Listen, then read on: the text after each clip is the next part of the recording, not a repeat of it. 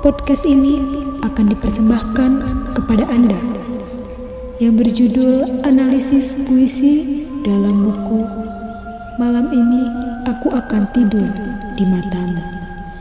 Karya Joko Pinurbo bersama mahasiswi Universitas Singapura Bangsa Karawang. Halo teman-teman semuanya. Sebelumnya perkenalkan dulu nih, nama aku Nur Isnaini Febrianti Sugianto.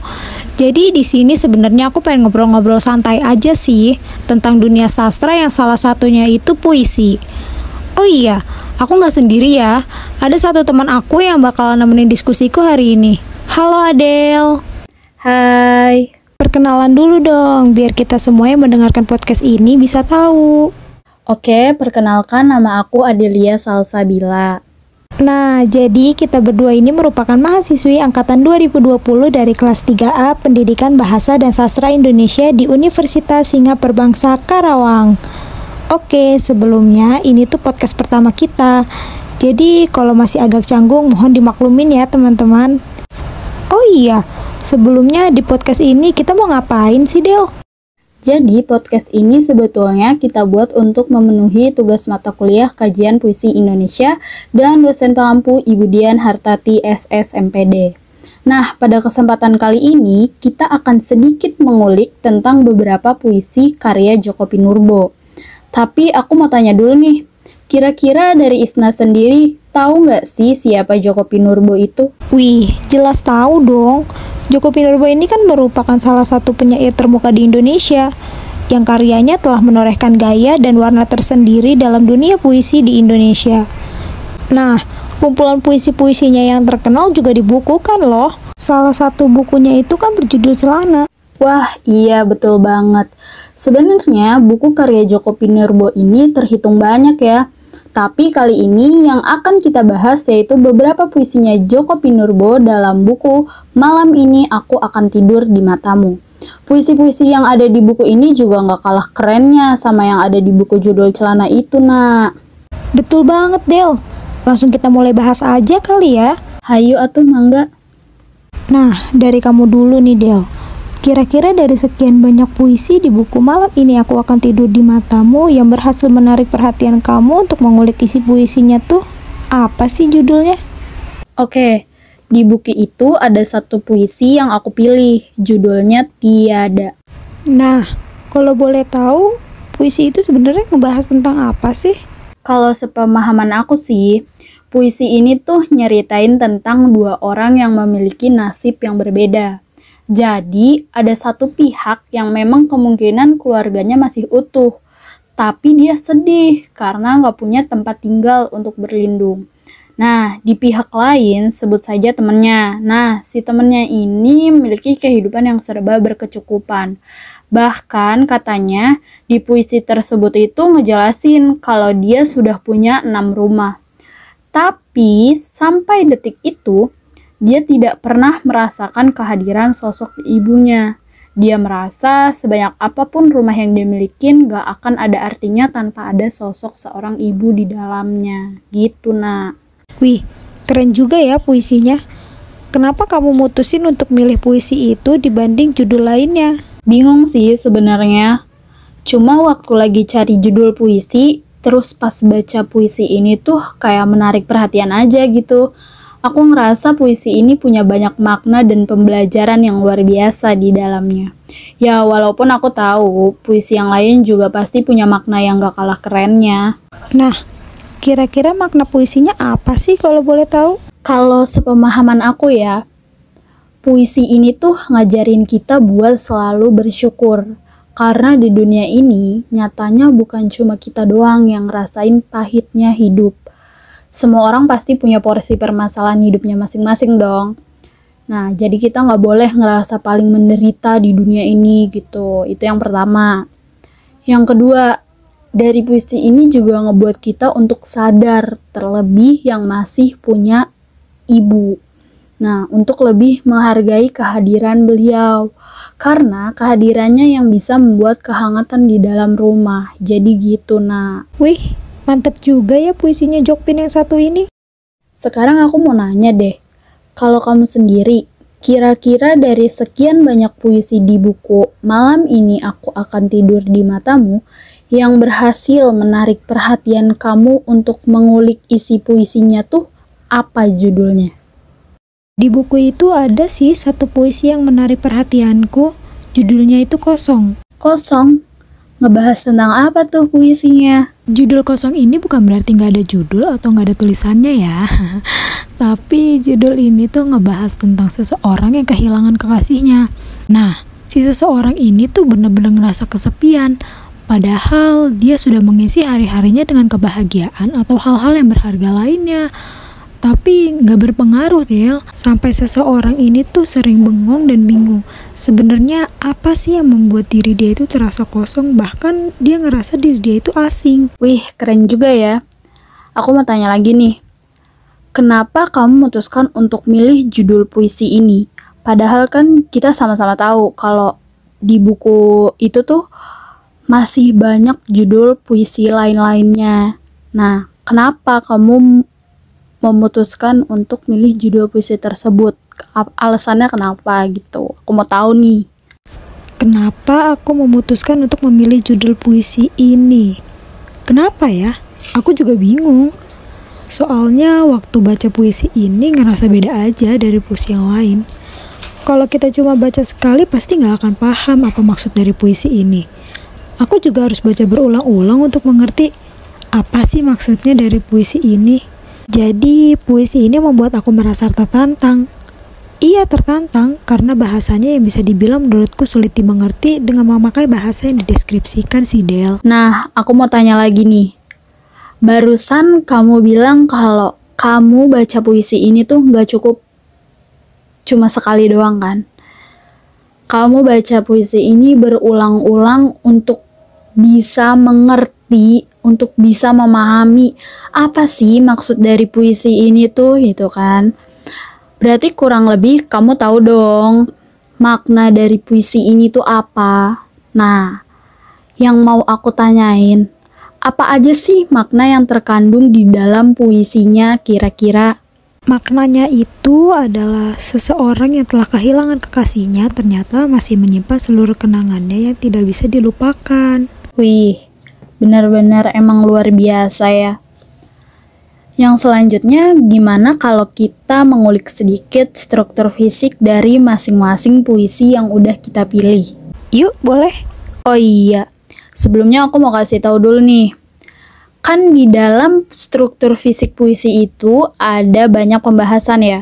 Kayak diksi, imaji, kata konkret, majas, verifikasi, dan tipografi.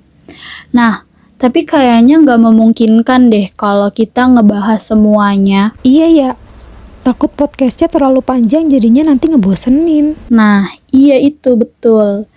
Gimana kalau kita bahas tipografi dan majas aja? Nah, boleh banget tuh. Oke, kalau gitu dari kamu dulu deh, nak. Waduh, sepertinya kita mulainya dari kamu dulu aja kali ya. Tipografi dari puisi tiada yang kamu pilih ini kayak gimana sih, Del? Kalau ngomongin tipografi ya, hmm, tipografi yang ditampilkan pada puisi Tiada karya Joko Pinurbo ini adalah bentuk rata kiri dan lurus ke bawah. Tipografi puisi ini dibentuk oleh empat bait. Tiga bait pertama terdiri dari tiga baris, sedangkan bait terakhir terdiri dari dua baris. Nah, setiap baris terdiri dari 5 sampai 8 suku kata. Antara bait yang satu dan bait yang lainnya diberi jeda atau spasi. Hal ini sebagai penanda perpindahan bait. Sebab mungkin setiap bait mengandung makna yang terpisah. Mungkin. Nah, yang selanjutnya jumlah baris. Jumlah baris dalam satu bait hampir sama, namun ada satu bait yang berbeda. Demikian juga jumlah kata dalam satu baris juga berbeda-beda. Nah, hal ini menimbulkan panjang pendeknya tampilan baris kan. Walaupun baris dibuat rata kiri, namun sebelah kanan terlihat tidak rata karena kan uh, setiap barisnya itu jumlah katanya berbeda-beda kan. Nah, justru Penampilan puisi semacam ini yang tidak akan membuat pembaca puisinya bosan. Itu nah. Wow, luar biasa lengkap ya sepertinya. Oke, sekarang kalau dari kamu Nina, puisi kosong tuh gimana sih jenis tipografinya? Kalau kita membicarakan soal tipografi nih ya, jenis tipografi yang dipakai dalam puisi kosong karya Joko Pinurbo ini seperti prosa. Puisi ini juga ditempatkan dengan rata tengah. Terus tentang huruf kapital dan tanda bacanya juga sesuai pada tempatnya kok. Nah, puisi ini juga terdiri atas tiga bait Del. Dua baitnya itu berisi empat baris dan satu baitnya lagi berisi dua baris. Setiap barisnya juga terdiri atas 6 sampai 8 kata dan juga memuat kurang lebih dari 20 suku kata, Del. Kalau aku dengar penjelasan kamu barusan ya, kurang lebih tipografi puisinya hampir sama ya. Oke, mungkin kita lanjut aja kali ya ke pembahasan terakhir. Yang terakhir itu ada majas. Oke, jadi kayaknya kita mulai dari kamu dulu nih, Del. Coba dong sebutin di puisi tiada ini ada majas apa aja sih sebenarnya? Oke, di puisi tiada ini aku nemuin tiga majas nih. Yang pertama itu ada majas metafora. Majas metafora adalah majas yang membandingkan dua hal secara langsung. Majas ini terdapat pada kalimat tiada pengembara yang tak merindukan sebuah rumah, bahkan jika rumahnya hanya ada di balik iklan yang ia baca di perjalanan. Nah, yang kedua ada majas repetisi. Majas repetisi ini adalah majas yang memiliki gaya bahasa pengulangan yang berkali-kali digunakan. Majas ini terdapat pada kalimat lebih baik punya ibu daripada punya rumah. Kata temanku yang rumahnya konon baru enam sementara sosok ibunya belum juga ia temukan. Pada kalimat tersebut terdapat pengulangan kata ibu dan rumah. Nah, yang terakhir nih, ada majas personifikasi. Majas personifikasi adalah majas yang membandingkan benda-benda mati atau barang-barang yang tidak bernyawa, seolah memiliki sifat kemanusiaan. Majas ini terdapat pada kalimat, dan entah mengapa air matanya leleh perlahan. Kata leleh ini kan adalah perubahan sifat benda ya, dari padat ke cair. Sedangkan air mata itu sudah memiliki sifat cair gitu itu aja sih majas yang ada di puisi tiada. Sebentar sebentar. Yang terakhir tadi ada air mata leleh. Padahal sebetulnya air mata memang cair kan bentuknya? Hmm ya gitu deh. Kalau dari puisi kosong kira-kira ada majas apa aja Nina nah pas banget nih. Kalau di puisi yang aku pilih itu ada beberapa majas yang pertama itu ada majas metafora, repetisi, retorika, dan juga ada majas personifikasi nih. Nah, kita mulai di bait pertama dan di kalimat pertama juga itu kan terdapat kata rumah. Nah, kata rumah itu menggunakan majas metafora, Del, karena dia menggambarkan atau membandingkan dua objek yang berbeda namun memiliki sifat yang sama dengan menganalogikan sesuatu. Di bait keduanya itu terdapat kata yang diulang seperti kata kamar. Ada kamar mandi, kamar tidur, kamar tamu. Jadi bait ini tuh e, menggunakan majas repetisi dengan tujuan untuk melakukan penegasan gitu deh. Dan yang terakhir itu ada di bait terakhir dan terdapat pada kalimat keenam yang menggunakan majas retorika nih. Kenapa majas retorika? Ya, karena bentuk kalimatnya itu kalimat tanya yang tidak memerlukan jawaban dan bertujuan untuk e, membuat suatu penegasan aja sih. Dan ada di kalimat e, terakhir juga yaitu kalimat ketujuh. Di puisi ini kalimat ketujuhnya menggunakan majas personifikasi nih. Majas personifikasi itu kayak membandingkan benda mati yang seolah-olah menjadi hidup. Wih, mantap. Emang ya kalau puisi itu pasti isi teksnya itu uh, mengandung banyak majas. Iya, betul banget, Del. Kalau puisi itu harus berkaitan dengan majas. Karena uh, kurang lengkap rasanya kalau nggak ada majas ya. Puisi kalau tanpa majas itu bagaimana ya? seakan kurang segalanya aja gitu. Hai, iya betul banget nak. Waduh, gak kerasa juga ya Del. Ternyata sudah berjalan cukup lama diskusi mengenai puisi karya Joko Pinurbo ini. Mungkin kita cukupkan sampai sini saja dulu diskusi santai kita kali ini ya Del. Oke boleh. Takutnya juga kan uh, terlalu panjang podcastnya. Terus juga yang ngedengerinnya nanti malah bosan yang ada ya kan? Nah, sebelum ditutup atau diakhiri nih podcastnya, kita selaku pengisi suara ingin berterima kasih sebanyak-banyaknya kepada kalian semua yang telah meluangkan waktunya dan bersedia untuk mendengarkan podcast kita pada kali ini.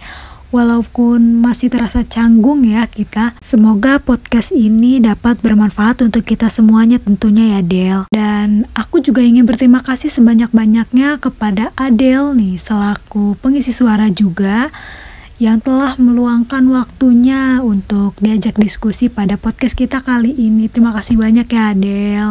Oke, Aku juga mau ucapin terima kasih kembali untuk Isna sudah bisa diajak diskusi yang cukup luar biasa. Ya walaupun ini pertama kalinya kita buat podcast ya. Tak lupa juga terima kasih kepada semua yang sudah mau mendengarkan. Semoga kita semua sehat selalu. Baik, terima kasih semuanya dan sampai, sampai jumpa. jumpa.